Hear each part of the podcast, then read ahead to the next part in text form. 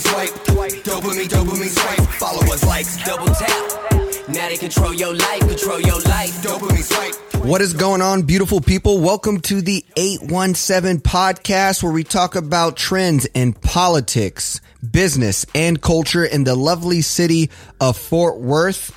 Today, Jimmy is not with us, but we have our guest in resident who always comes in the clutch, Mr. Tony Hernandez. What's up, man? What's happening, y'all? Good to be back. What's happening, EJ? Good, good. I'm excited to have you because uh, as our focus, me and you are both in education. So with school coming around the corner, Fort Worth ISD starts school August 16th.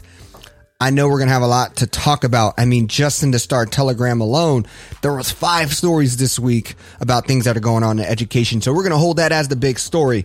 But what we want to start out and talk about today is just knowing that the future of Fort Worth starts today. I mean, we are rolling into decisions and investments to impact our future. City council is coming back. The new city council with their new mayor, August 3rd, 2021. The agenda is already set and they are making some moves and some decisions. Um, so what I really want to focus this short story on, uh, the first short stories, kind of breaking down for people who might be this your first pod. If you're not a regular, is we go through a couple short stories, have a big story, and then we share our wins and losses. So the first story I want to kind of hit is with city council coming back. The first thing that's going to be on the agenda is how do we set the city's budget, which needs to be set September 21st. So there's going to be a lot of discussions. There's going to be open uh, opportunities for the community. And what you need to know about the budget is that the city's operating budget is about $1.8 billion a year. Now, the budget is the bulk of comes from property taxes and sales taxes, about 55% of property tax and 23% of the budget comes from sales tax. Um, now, what's crazy about it is that police and fire takes up 62% of the budget. Um, so I know we're going to talk about that, but what's your overall seeing this? We're looking at the Fort Worth report, um, uh, story, and we're going to have that in the description. But Tony, what is your thoughts as we get ready for a new city council and start planning for, for the next budget?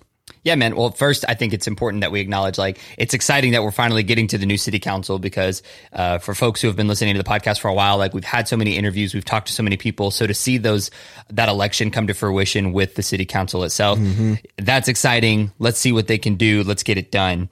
In terms of the city budget, I guess part of me is just, you know, I'm new to this. I'm learning a lot about Fort Worth and, and getting more interested in, in the local scene. And I guess I didn't know, number one, just how big the city budget was. And number two, how much of it goes to police and fire. Um, the Fort Worth report, if you aren't looking at the article online, I highly recommend you check out that link in the description. Um, the graphic is beautiful and it shows just how much of this is going to certain departments. And like you said, the police and fire departments, which I understand why. Um, you know, people are expensive and those operations do a lot of services outside of maybe what we initially think of. Um, but if I'm being honest, my first takeaway of this article was that is a heck of a lot of money being spent on those two departments. And I'm not saying that there might need to be cuts there, but I'm wondering if there are strategic ways to reallocate some funds to some of these other small parts of the graph, like, um, you know, municipal courts, libraries, um, code. I think economic development is big. I mean, we talk about wanting to be a future forward city who is a frontier of the new world where more, um, where more employees are going to be able to work from home, work from wherever they want.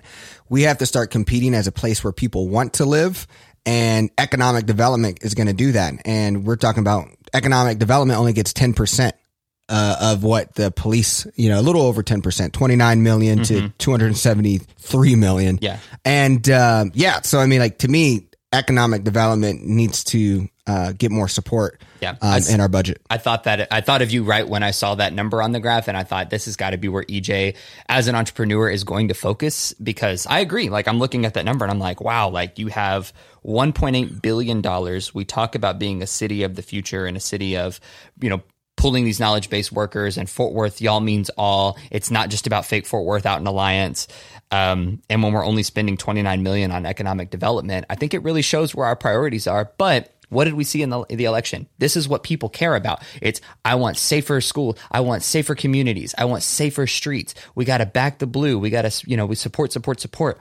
And that worked for a lot of candidates. Yeah. So it's really unfortunate because I'm like, you, everybody screams, I want safer, safer, safer, more, more, more. And then I look at this budget. I'm like, okay, at what point is it enough? Yeah. At what point do we need to look at the budget and say, hey, I mean, we've we all got to go yeah. elsewhere? We've all been on we all been on the highway, and some dude got pulled over, and there's like three cops behind him.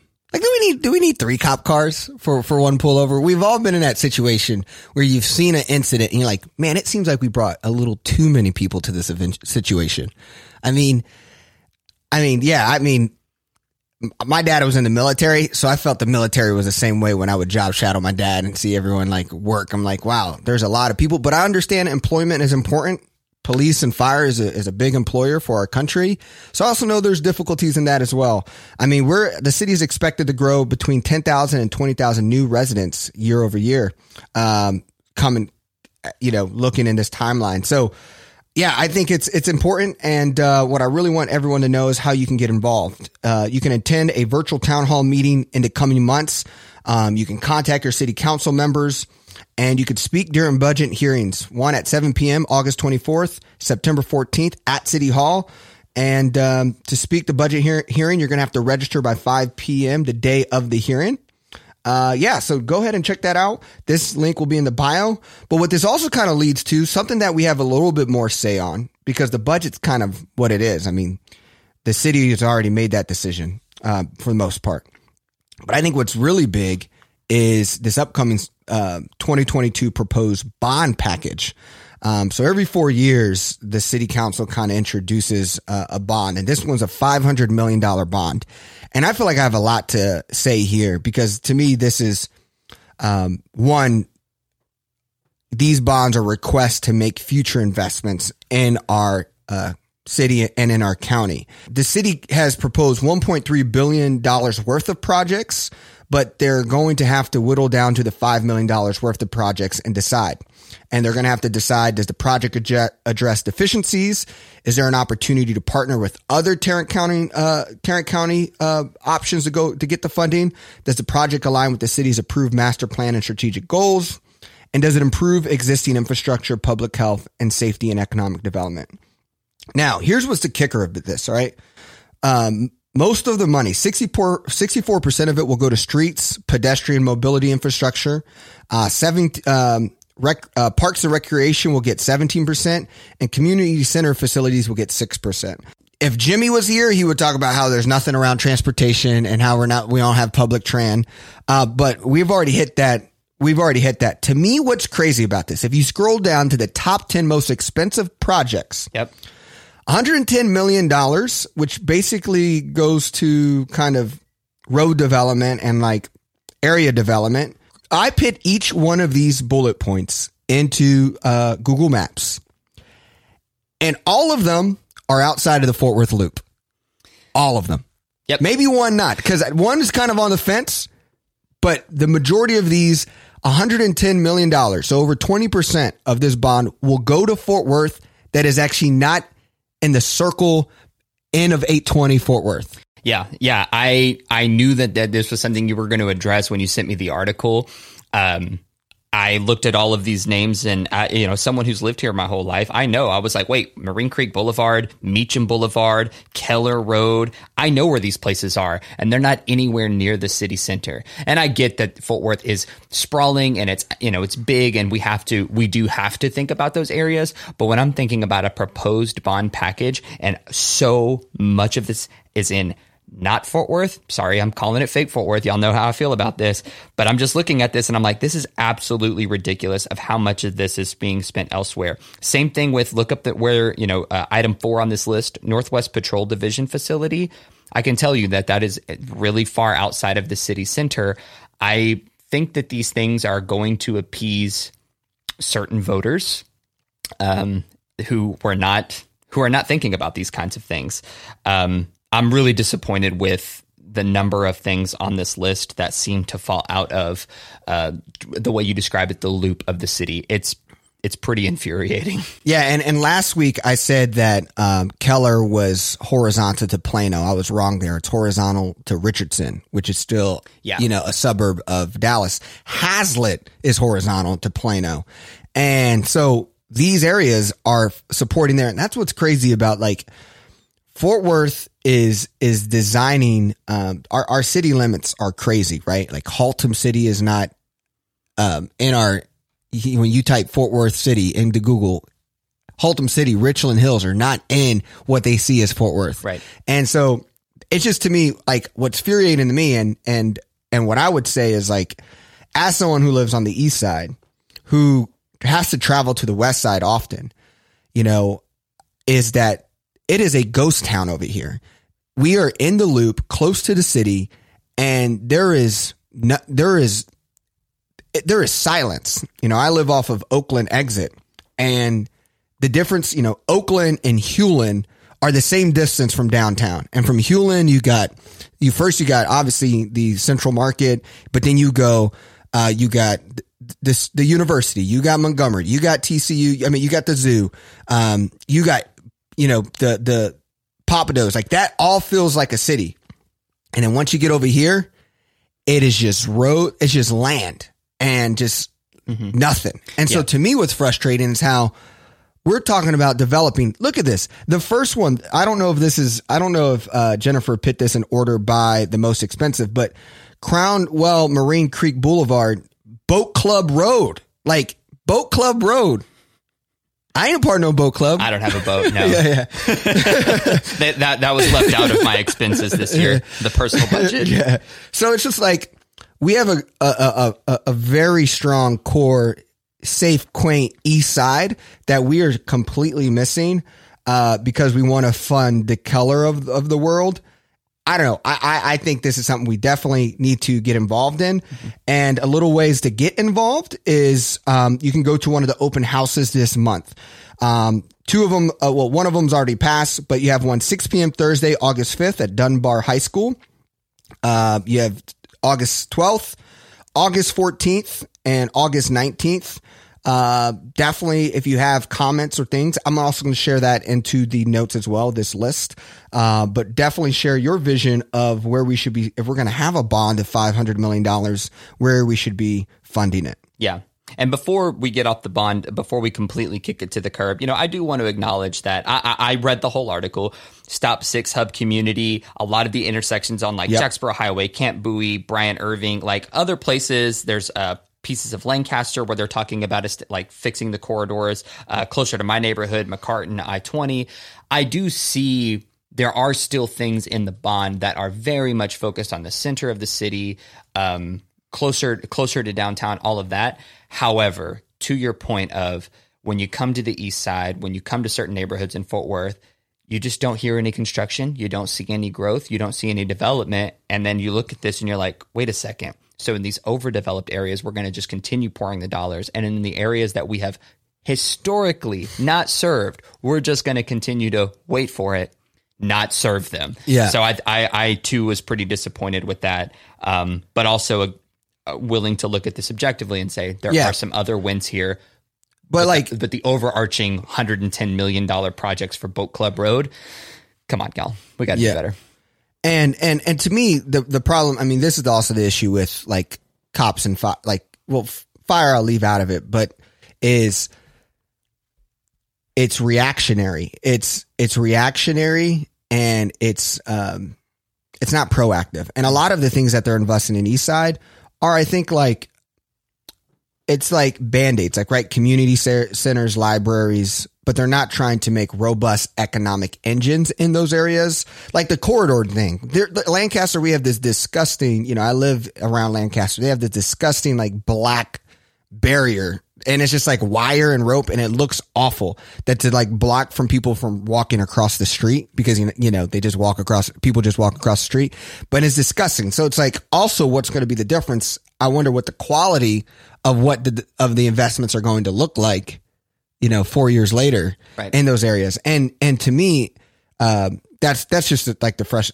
frustrating part is is how do you how do you build the other sides of neighborhoods as places people see it wow these are diverse and safe and um, proud Fort Worthian communities that also we need to invest in because people want to live here. Yeah. For those of us who it doesn't impact directly, right? No matter where you live in the city, I think it's important that we think about people in the city who aren't maybe uh, have the the privilege and the the opportunity to go and speak out for things for themselves. It's like, hey, like someone else has got to step up and, and say something. So, and I think, uh, you know, kudos to you and Jimmy all the time, man. I think the 817 podcast is helping people do that. Our third short story is about the rent relief and how Tarrant County, Fort Worth, and Arlington were tasked to distribute rental assistance money across the county. Um, they have we have received $63.9 million in the first package and $45.9 million in the second package. As of June 30th, we have allocated only $4.4 million in relief to more than 800 households. More than 30,000 households owe about 96 million in back rent in Tarrant County, according to the latest U.S. Census household pulse survey data. Now, now that we're in August and people can press renters on on that back due rent, I wonder what we're going to see happen in Tarrant County. And I think this is a story to just track and see what it does locally. And I'm not going to sit here and say that hey, this is this is bad just on Tarrant County. This is happening nationally. Our our data on similar being able to release uh, funds is happening nationally. What I do think what's crazy is that our city officials believe that we have done enough.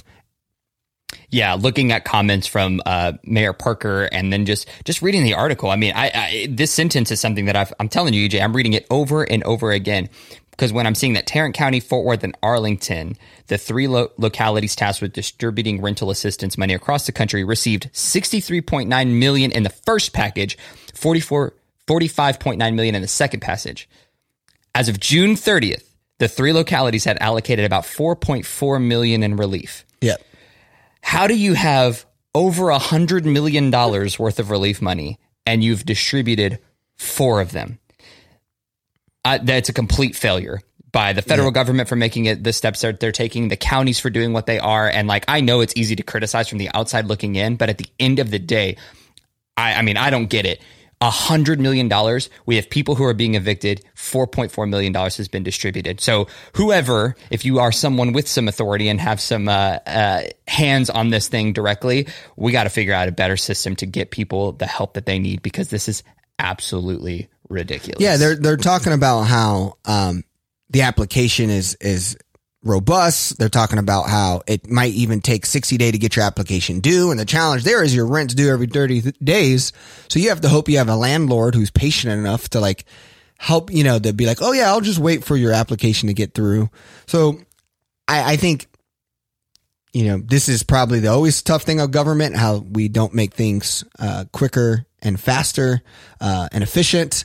Um, but I also thought what's crazy here is that Fort Worth um, was fourth of most eviction filings out of 31 uh, cities that were mm. tracked. Um, and so, and a lot of these uh, apartment complexes or property managers are, are from out of out of the state. I mean, they're from California, um, pushing people to do pushing people out of their homes. So it's going to be interesting to see uh, what this looks like. But I just really wanted us to hit it that hey, we're here, and I wonder how how do those funds work? Does what do we do with all those funds? Do do we lose them if we don't use it, or does it does it just something we have later to make more uh, innovative solutions or, or, or, be more thoughtful about it? I have no and, idea. And, and hopefully something that will last a little bit more long term, right? Like I think we're still talking about band aids on bullet wounds. I, for those who are eh, maybe in the position of being evicted right now, I think one of the things that it's easy to forget is that this is still really a place of privilege of like, do you have the savings? Do you have a, a, a, fallback? Do you have any assets that can help you get through this rough time? Do you have the skills to go and get a more competitive job? Does Fort Worth have that competitive job to offer you? Like that isn't working um, in the you know working service industry, which is struggling right now, and as COVID picks up, is starting to decline again. I think it's really disheartening that you know for the folks who are having to sit down apply think through this probably going to have to take several phone calls emails work on all these applications are also people who are like hey i got to work 60 hours a week to make ends meet and i'm not making ends meet and you've got 96 million dollars plus lying around somewhere and i don't have access to it. So again to your points of efficiency have to find a more efficient system and then hopefully whatever money that isn't used for this uh, for this direct cause right now we're finding longer term solutions for rental assistance in tarrant county arlington and fort worth Yeah. I mean, this is crazy. We're 15 minutes into this pod and we actually even haven't talked about the increase in COVID cases. We're talking about a 500% increase in COVID-19 hospitalizations in Tarrant County the past two months. Uh, that is just crazy. And I think what's also um, challenging is what we're going to get into is how this is impacting schools. This could impact people who are, are wanting to get a job. We're weird in, a, in an interesting dynamic. We're in a place where um, we're having like more jobs um, that, that we've ever had available uh, in a very long time. We're having more people quit their job. Um, there's just this this massive dynamic of what does I think COVID has made people take a step back and think like, what are they wanting out of their lives? And then it's also pressing um, and employers. And the crazy thing is like government funds are, you know, everyone's c- blaming government funds for this issue, but government funds are expiring. And I- I could see that people are hoping that September we solve these problems, but with COVID, um, and the Delta and what we know with Governor Abbott and him recently saying that mass mandates by governments or cities are not going to happen or are not, we're not allowing, um, that we're going to allow this to be a personal decision. Um, I don't know. What are, y- what are your thoughts of the fall? And I thought we would be on the, in the green and moving past this at this, at this point of time. And it just doesn't seem like that's happening. Yeah, um, a lot of really interesting points here. On a personal note, I am really upset by where we're going, and you know, and just you know, I you know, selfishly, I'll speak from a selfish perspective of like, man, I was looking to get back out there, ready to hit a concert, ready to do all these things. Um, but I got a new baby at home who doesn't have these vaccines, doesn't doesn't have these antibodies, and now I'm I'm legitimately concerned about virus transmission. I'm sending teachers into schools ne- you know next year where they all they can do is recommend masks, but they're not going to be able to require them. They're going to have to police that. Schools aren't able to um, send students on virtual learning without paying for it out of their own district funds, which if you weren't thinking about that at least 12 months ago, you're out of the loop on it. I am really concerned that we are taking we've taken a really bad turn and the point that Governor Abbott is trying to make with personal responsibility. People were not being personally responsible at the height of the pandemic when we know so, when we knew so little about this, and now we're asking them to take even more responsibility. When at this point we know more, but they are taking less. They are taking fewer steps to protect themselves personally. Like, wait for it, get vaccinated. Yeah. So I am really disheartened by what we're seeing. Um, but again, just like any issue, if it doesn't impact me directly and immediately, why should I care? You and I have talked about this, right? Like, God forbid either one of us test positive and we're strongly symptomatic. But as someone who's vaccinated, as someone who's young and healthy, I'm not necessarily worried about it for myself. And I get that. I think that the narrative about, oh, it's a fear and it's fear mongering and we all need to mask up because it's like we're terrified of it. It's like, no, y'all, it's just personal responsibility. I'm not really concerned about myself nearly as much as I am about transmitting this to someone who doesn't have, uh, who isn't vaccinated or is vaccinated, but still is susceptible to this virus. It's not okay. And so I'm really tired of hearing the BS about personal responsibility from Governor Abbott. Uh, he's coward. He's a fake. He is not going to be up. He is not going to be able to win this next election because he has just pissed on so many uh, uh, Texans. Uh, I'm really, I'm really tired of listening to things come out of his office, and I'm really sick of him doubling down on things that just don't make any sense with data or scientific evidence. And don't get me started on Ted Cruz's dumbass either. Here we go. I mean, one, I mean, I mean, it'd be interesting if Abbott doesn't win again. But I mean, I think a you know a quick win is is one. I mean, like hopefully doesn't. I mean, I think a quick win was like the non-endorse, um, you know, uh, Susan Wright against Jake Ellzey. Jake Ellzey won, which I think that's Right. a good like. So, you know, maybe people are realizing like the the the Trump way is is off. But then again, there's people who are only taking the vaccine if we call it the Trump vaccine. Oh my gosh. You know, and that's happening too. So yeah, locally looking at a NBC, you know, Channel Five kind of article, uh, the seven day rolling average of new cases in each of North Texas, four largest counties, has at least quadruple in the last four weeks. Dallas County went up from seven day average of 132 on July 2nd to 669 on Friday of last week. Tarrant County went from 81 to 543. Uh, Denton County from 31 to 131 and Collin County from 44 to 248. And we, we also are realizing how as vaccinated people, we're getting the Delta. We're learning about stories of people who are vaccinated, hanging out with other vaccinated people, getting the Delta. And so let's move to the big story and talk about how are you seeing it? And, and as we do that, it'd be good to give context on like your role and responsibility in education for people to know how we're framing our knowledge and our experience around education. Uh, but how are you seeing as August 16th, Fort Worth ISD is starting school? How are you seeing this impacting um, launch and how schools are talking about getting ready for the new school year? Yeah, um, this is a huge uh, issue right now. A background about me. So, I uh, was a high school teacher for a few years before uh, switching over to the nonprofit side in education. I work for an educator preparation program. Uh, we're a residency model program what we do is we recruit teachers from all over the country. We bring them here to DFW and we work on their training by spending a year in the residency model. Then they get into their first year of teaching. They're earning a master's degree while they're doing all of this. They're getting coached during all of this. They're taking courses on how to be a better teacher during all of this. Um, it's a pretty ex- extensive program. But to, to all of those ends, we have to think not only about the students that we're serving, I have to think about a lot of young, majority of our folks are anywhere between the 23, 24 age, fresh out of college. Um, this is their first professional gig. We are having to spend a lot of time mitigating risks and talking them through, like, hey, we cannot control what the districts are doing like there's only a level of protection that we can offer so we have and and just to be frank here you know and, and so much of the podcast is dedicated about bringing people to the great uh, area, the Dallas Fort Worth area, and the great city of Fort Worth.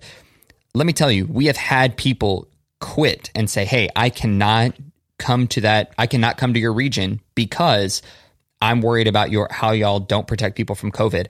I'm not comfortable working on a campus that can't have mask mandates. I am not comfortable working in a community with vaccination rates as low as yours. That's not that that's facts. Like that's actually happening. And people who are like, well, surely this is going to turn around. Surely schools or or the state or someone is going to turn around and finally say, "Hey, this is nonsense. Put the masks on, get vaccinated. Let's work on those social distance uh, protocols, and let's protect our teachers and our students." It's not happening, and the very real result of it is we're losing young talent to come to the Dallas Fort Worth Metroplex, and more importantly, we're losing teachers for students who need them this year more than ever because we are not doing basic things that we know are backed by science and data to protect them uh, while they go to work. So it's really having a direct impact on my line of work, but that means it's having a direct impact on Fort Worth schools, Dallas schools, and all over the country. Teachers are having to make decisions to protect themselves uh, when state governments make, you know, need to have some bravado, stand in front of a microphone and say, we're not doing that here. It's really disheartening. And it is, like I said, very much directly impacting me on a day to day basis. Now, now, how? I because I know a lot of the other challengers, like Fort Worth ISD, is not offering a virtual, mm-hmm. a digital program this year. So yeah, and, and so that means if you're a, if you're a parent who's frustrated with, um, you know, Governor Abbott's making it hard for districts to require mask, and then now you can't feel comfortable that the mask will stay on or mask will be enforced you may feel uncomfortable sending your kid in because kids under 12 aren't going to get a vaccine until later in the year. Um, so what is what is that thinking around? Um, because in short, what you in short what you do is you supply teachers to districts who need more teachers, and and right now that's definitely huge as as class sizes are about to double. Yeah, and people are coming back to school. You know, yeah. and full. And I think it's important to point out too that, you know, so last year, go back to 2020 when the kind of the world was still kind of shut down. We saw an uptick, right? So our our educator preparation program, we had more teachers sign up and and and commit and actually show up than we ever have.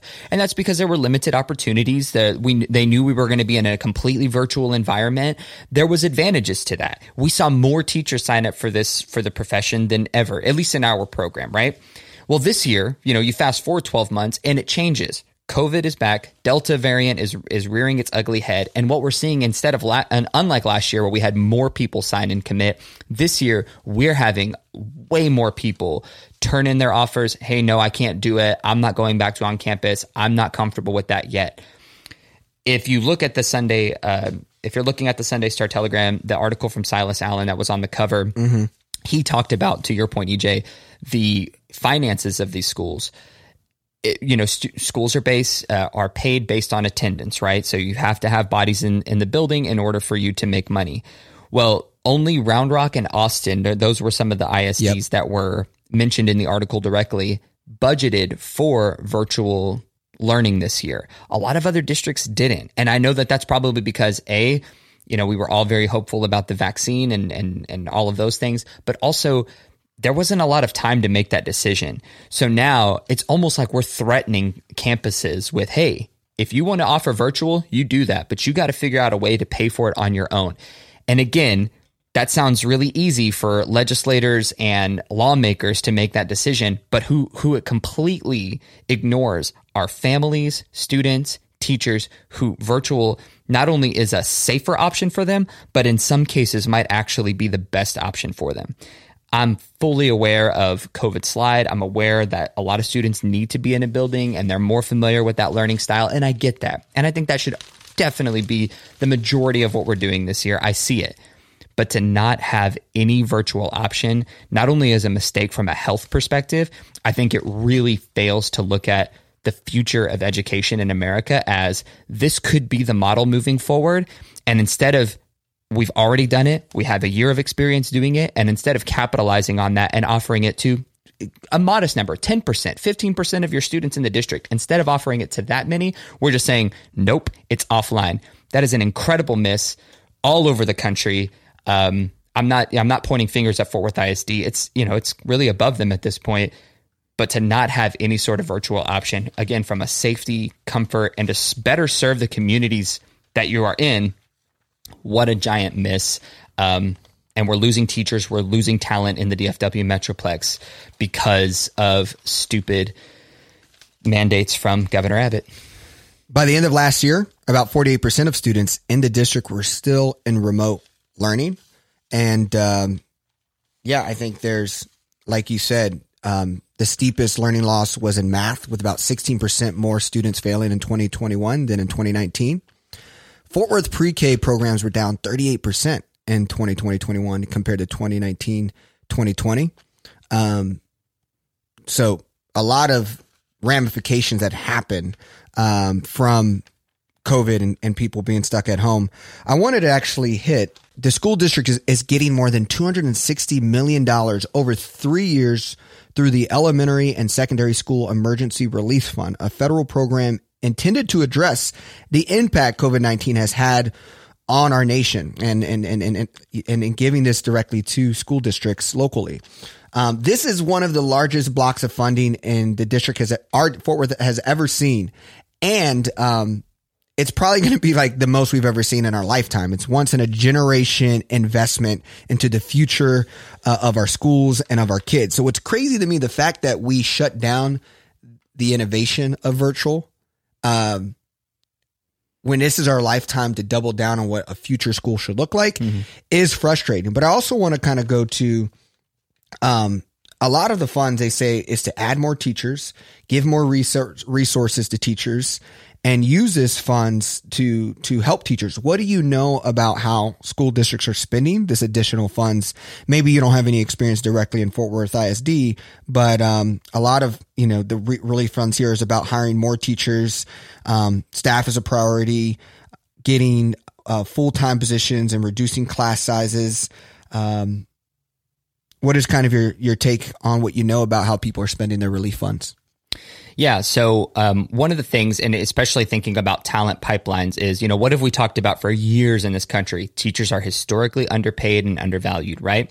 This is an opportunity in one way to right that wrong is we can now incentivize districts to hire, not just hire teachers and just find people, you know, who are, you know, ready to start and like, oh, I need a job. I guess I'll go do this. No, we're talking about um, investing in teachers who come from uh, quality vetted programs. So TEA actually has a has a list of vetted residency programs, for example, where they can. It's an incentive of like, hey, here are 15 or 16 programs that meet all of these standards, right? Their admissions criteria is X. They train teachers longer. They offer mentoring. They they stick with districts for three years. They have a lot of parameters that they have to meet what those funds are allowing them to do is saying, hey, we are encouraging you to go invest in a program that historically has probably been more expensive than your district wanted to pay for, but the training and the outcomes are better.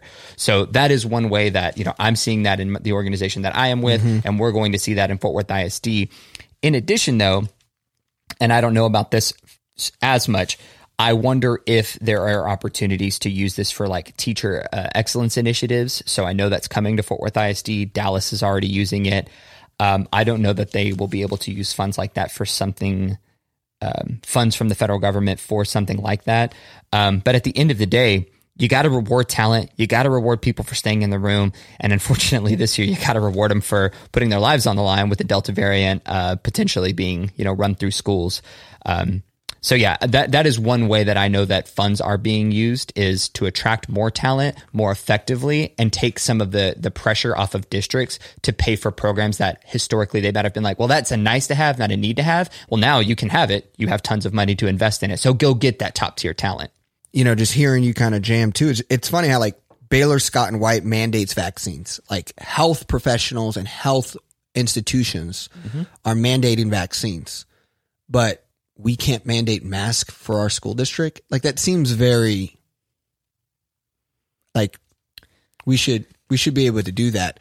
And and and and Governor Abbott has to press down. Like I know his whole thing is he doesn't want to be seen as someone who's telling people to do it because that's going to impact his votes or whatever. Mm-hmm. But he could at least say, "Hey, I'm going to allow local districts and communities decide what's yeah, best." I really, again, I, I'm right there with you, man. I really think that that was the big miss here. Where, eh, listen, Texas is giant. It is a huge state. And what is right for one county may not be right for another one, right? Like, heck, you and I have been on multiple road trips out to Big Bend and Canyon and all these places. Oh, we need to go back. I, man, sign me up. But we know one of those counties is very different than Tarrant, like, or, or Dallas County or Harris County or Behar County. So I think I understand his hesitation and his party line rule of like we we need to take a step back and I'm not going to mandate it to everybody, but to take that ability it away from county officials who are closer to the work, that is like a superintendent making a decision for what should be taught without having taught for years and then telling teachers what should be going on in their classrooms. It doesn't work that way. The people closest to the work should be the people responsible for making the decision. So from that analogy of education, I, I, I really see a big miss on Governor Abbott here. Um, and again, I, I just keep coming back to the point of like on a daily basis, I legitimately am hearing from teachers, faculty, and staff who are saying, Hey, I'm worried about this. What are we going to do about this? What can we do? And all I can say is, just like the governor said, you have to practice personal responsibility. Mask up, and if you're genuinely concerned that you're you're going mask up, get vaccinated, and if you're genuinely concerned that this is not going to be a safe work environment for you, unfortunately, you may need to do something else for a year. And that pains me to say because these are people who really want to be there, really want to do right by kids, um, but they also need to protect themselves. Yeah. Well, kind of these funds are for one time use and in after three years. Um, if the kind of kicker here, what's what's interesting though, you talk about paying up the teachers. The problem is, is like this funds are only three years available and districts would need to enroll the district would need to enroll 9,000 to 12,000 additional students to maintain the hundreds of teachers and staff hired by the funds. Um, what, yeah. how, how do you see people looking at, I mean, granted, we just talked about earlier in the pod how we're looking at 10 to 20,000 people coming to Fort Worth. So the opportunity of enrollment increases there. What is kind of your take on, on the long-term sustainability of investing in, in teachers? Yeah. So again, I, will talk specifically about like teacher pipelines, right? So like a, a program like mine, which does cost a little bit more because it is a longer training program. It's a little bit more um, uh, all in like all in all inclusive, I guess you could say. Um, there's a cost associated with investing in that that top talent and that and those longer recruitment programs. What the money is designed to do, and it, lasts for three years, is they're essentially saying like, "Hey, we'll get you started, but we're pointing the finger at you districts to find a way to make this financially sustainable, ongoing." And if one of those things is going to be enrollment, then districts got to get creative on how they're going to get enrollment. But also, I think it's up to state uh, legislatures and and for TEA to start thinking about well, how do we increase enrollment with virtual options, hybrid options, um, those STEM academies that we're seeing? Like, how do we get creative about pulling people back into the school district? Um, and getting them excited to be a, a, part of Fort Worth ISD. So part of it is that. And then, yeah, the other part goes back to things that we talked about way earlier economic development. If you have a strong economy, if you have a city that people want to live in, if they if we're bringing kids in here and they see Fort Worth ISD as an innovative, uh, results driven district that can get things done for students and offer parents and families their best opportunity to get a quality education, this thing is going to take care of itself. If we continue to do the things that we've always done, brick and mortar is the only way, draw from the same pipelines of teachers, offer the same kinds of programs, and we don't innovate and change based on what we learned in 2019, 2020, and this year, then we'll just always get the same results. And for some districts, that's going to be just fine. But just like so many other things in education, they're going to become extinct. They're going to see enrollment drop and they're going to have a really hard time keeping up with pods, homeschooling, charter networks, all of these other things that are competing with public schools. So I don't want that to happen. I think Fort Worth ISD has a really good opportunity here to get innovative. Um, one miss this year, I think, from them and TEA was not allowing that virtual hybrid option. One win I could see for them is investing in top tier talent, bringing people in yep. from across the country who want to live and work here and stay here for a long time because of incentives like what's being offered right now. Yeah. Well, August 16th, school is back and um, really hoping that kids can have a, norm- a normal experience and that we can hone Delta in and uh, help our teachers and remain helpful. Tony, thank you for your insight, expertise in that area. I know you're doing a lot of work, pitting a lot of teachers in, in schools across DFW. Let's go ahead and move to wins and losses. Um, you want to start with your loss? Not to beat a dead horse, but the uh, the loss here is COVID. Um, I, I, there's not much else to say here. The, the loss is Delta variant. The loss is how we're handling it in Texas and Tarrant County. Um, mask up, get vaccinated. Folks who listen to this podcast, I'm sure I've already are doing those things, but um, take care of yourselves. COVID is a is a big L for me right now. Absolutely, man. Um, yeah, we we've been there, done that, bought that T-shirt. This is probably that uh the pod who does it right. Um, if you're still on the pod, much love, and um, really looking forward to continue to get great feedback from you guys. Always, my L is that um, the oversight committee and um, how officials disagree on the police oversight board. So, a little context: and a task force was inspired uh, by um, an incident that happened to a family um, when there's when they called in uh, because their their son got assaulted in their neighborhood, and they the daughters were arrested. Uh, the two teenagers were were arrested in um, the area, and so this kind of formed our race culture task force and in Fort Worth, and it's been a thing that's been going on since 2018 and we've been recommending an oversight committee uh, to and, and and we even hired someone um, who to play as the first police monitor. Her name is Kim Neal, but city council are now going to start having conversations around um, should we have an oversight community um, com, uh, task force, and are they able to subpoena and um, indict officers for bad behavior. And so I think obviously where I think the loss is here is just one, how crazy um, the POA is basically officers who are backed by that are saying no we shouldn't they don't want this. 80% of police officers are saying this won't make a difference. Chief noakes saying hey this won't make a difference but i'll abide by it. And i just think the lost here is just to me it's um, how a lot of like criminal justice and equity and and and and and, and understanding it, it's just I feel like so much vanity and no one actually wants to do it. But there's also to me what's what's what's annoying about it is just how much power um, the police force has. I mean, you, we talked about earlier um, how much money they get, but then also it's just like imagine the teacher association being able to publicly fund and back people and and and to be able to do that uh, so publicly and so powerfully without any consequences. Like the POA sends out flyers of who they endorse. Like I just feel like as a city institution, you should have to stay um, neutral on these things. And um, what you're seeing is that all this work that we've put in to the task force is being challenged. And I don't know where the city council is going to lie. Obviously, um, Cary Moon is is against kind of the subpoena piece. Chris Nettles is for it. It's going to be interesting to see where our party lies because a lot of them got POA money. Uh, where is Flores and Bivens going to participate? So my loss is just like how we try to do stuff to improve uh, situations, but then somehow not only does most of our budget goes to police, they also are able to endorse back and and and press on people to make decisions where they don't want the accountability from the people, even though the people want it.